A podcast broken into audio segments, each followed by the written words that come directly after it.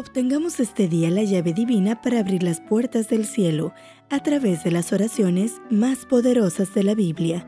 Reflexiones escritas por el autor Ricardo Betancourt. Comenzamos. 20 de septiembre.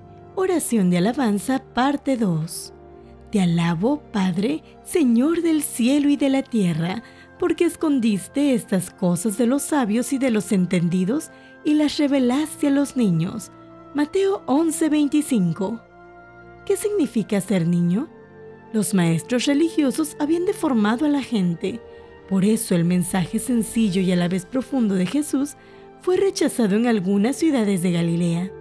El Salvador contrastó la incredulidad de Corazín y Bethsaida con las ciudades paganas de Tiro y Sidón, menos endurecidas. Y a Capernaum la comparó con Sodoma, la ciudad impía que en tiempos de Abraham fue castigada a causa de su pervención. Añadió que si en Sodoma se hubieran realizado las maravillas que hubo en Capernaum, los sodomitas se habrían convertido. Así de rebeldes al Evangelio eran estos pueblos. En cambio, para los que fueron dóciles al llamamiento del Espíritu de Dios, Jesús tuvo palabras de ternura, los llamó niños. En su oración, alabó a su Padre, quien había otorgado a estas personas sencillas la revelación del Mesías. ¿Qué significa ser niño? Los fariseos y los saduceos inteligentes, entrados en libros, sabios en su opinión y autosuficientes, dependían de la interpretación de las tradiciones y de la fidelidad de sus ritos, con el único propósito de salvarse a sí mismos. Pero para Jesús, solo los que confiaban en Dios con la inocencia de un niño alcanzaban a conocer y aceptar el Evangelio de la gracia divina. Podemos ser muy instruidos, pero aún así debemos ser como niños para entender las cosas de Dios.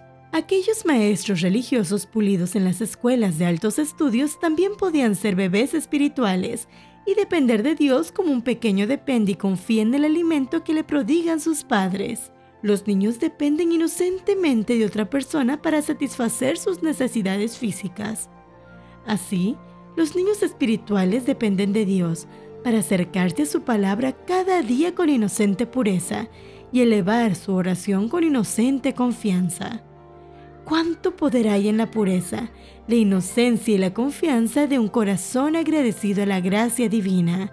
La sencillez, el olvido de sí mismo y el amor confiado del niñito son los atributos que el cielo aprecia, son las características de la verdadera grandeza. ¿Eres como un niño?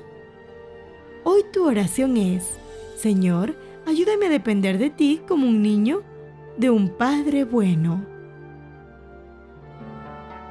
Soy Keil Urbano y fue un gusto acompañarte en esta reflexión.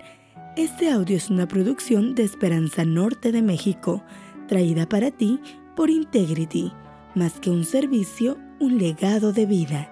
Integrity.